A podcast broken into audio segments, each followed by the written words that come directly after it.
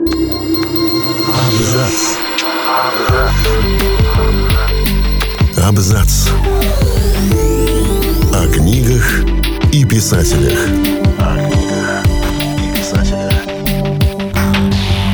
Всем привет, я Олег Булдаков, и сегодня я расскажу вам об авторах, которые писали книги в гробу, кровати и в ванне.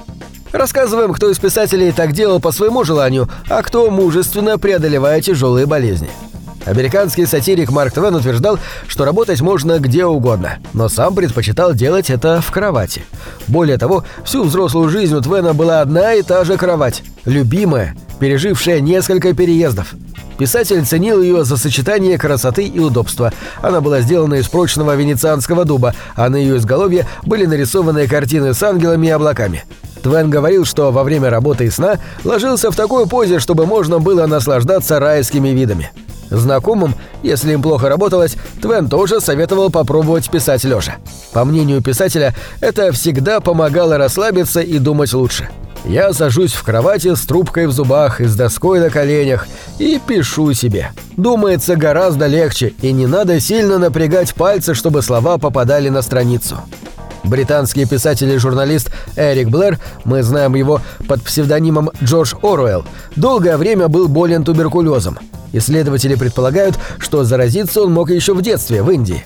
Но в середине 1940-х состояние писателя ухудшилось настолько, что во время работы над романом 1984 он стал слишком слаб, чтобы покидать постель, и поэтому писал от руки лежа. Увы, почерк у него был такой неразборчивый, что он не смог в нужный срок найти секретаря, который напечатал бы его рукопись, и в результате больной автор был вынужден делать это сам. С учетом болезненного состояния можно только восхититься его продуктивности. Он выдавал как минимум по 4000 печатных слов в день. Британская поэтесса Эдит Ситуэлл тоже любила писать в кровати, но настраиваться на работу ей также помогало ежедневное утреннее лежание в открытом гробу. И если искушенных коллег-литераторов такое поведение вряд ли могло шокировать, то жители деревни, где обитала поэтесса, с трудом переносили соседство с ней. По воспоминаниям поэта Пола Уэста, как-то раз навестившего Ситуэл в ее загородном доме, ее впечатлительные соседи начали распространять слухи о том, что она не только спит в гробу, но и общается с призраками. А еще с ней лучше не встречаться взглядом, потому что ее глаза способны прожигать дыры.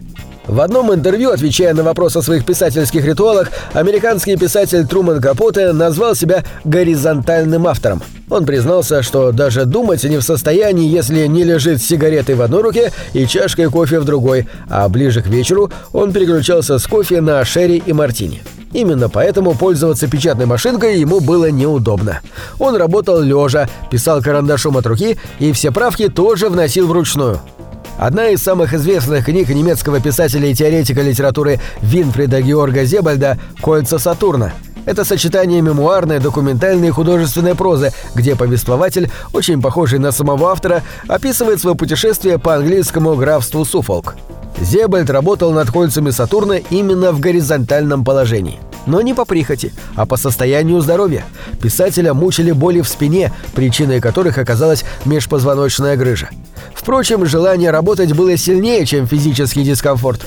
Зебальд писал, лежа на животе и положив голову лбом на стул, а рукопись при этом находилась на полу. Эдит Уортон, первая женщина, получившая Пулитцеровскую премию по литературе, просыпалась рано утром и, не покидая постели, работала в ней до 10 часов в компании своих любимых собак. Каждую законченную страницу писательница попросту роняла с кровати на пол, где их подбирала горничная и передавала секретарю, а он уже сортировал страницы. Уортон так привыкла к своему распорядку дня, что во время поездки в Берлин устроила скандал в отеле из-за того, что кровать стояла изголовьем к окну, а писательнице надо было обязательно смотреть в окно во время работы. По воспоминаниям историка Гейларда Лепсли, которому как-то довелось прийти к Уортон в гости рано утром, она приняла его в спальне, лежа в кровати, заваленной письмами, газетами и книгами. По словам самой Уортон, одной из главных причин ее любви писать в горизонтальном положении было желание создать себе творческую атмосферу расслабления и комфорта. И похоже, что писательнице это действительно помогало. Некоторые романы были написаны именно в постели. Мало кто знает, что Джеймс Джойс был почти слепым, когда писал «Улиса» и другие книги. В детстве Джойсу диагностировали близорукость, которая с возрастом прогрессировала так быстро, что он еще до 30 лет практически потерял зрение. Перенесенная ревматическая лихорадка только усугубила ситуацию. В результате множество операций на глазах не смогли ему помочь. Одна из современных теорий гласит, что причиной недуга на самом деле мог быть сифилис. Эти проблемы со здоровьем и вынудили писателя работать в постели. Джойс спал до 10 утра, а после начинал писать лежа поперек кровати на животе и пользуясь большими цветными карандашами. Накануне публикации романа «По направлению к Свану» в 1913 году французская газета «Ля Temps» опубликовала интервью с Марселем Прустом. Текст начинался так. «В комнате, где шторы почти всегда задернуты, лежит месье Марсель Пруст. Он все еще раб своей болезни, но это перестаешь ощущать сразу же, как только автор в ответ на вопрос о смысле своей работы оживляется и начинает говорить». Но это не впечатление восхищенного журналиста, а автопортрет. Весь текст интервью, вопросы и ответы Пруст написал самостоятельно. У французского классика всегда было слабое здоровье. Он страдал от астмы и многочисленных аллергий, поэтому работа в постели помогала ему сохранять энергию. Днем Пруст чаще всего спал, а писать предпочитал ночью. Спальня писателя была оборудована таким образом, чтобы добиться максимального комфорта. Например, стены ее были отделаны пробкой. Это не только помогало обезопасить комнату от потенциально аллергенных пыли и пыльцы, но и создавало эффект звукоизоляции.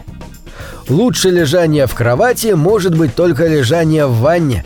Именно в ней Агата Кристи придумывала сюжеты своих детективов и записывала их.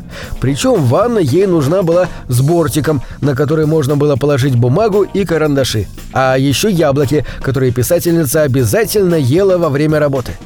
Иногда Кристи писала и более традиционным способом – запечатной машинкой, но не в рабочем кабинете. Писательница предпочитала носить машинку по дому и писать там, где ей вздумается. На этом все. Читайте хорошие книги.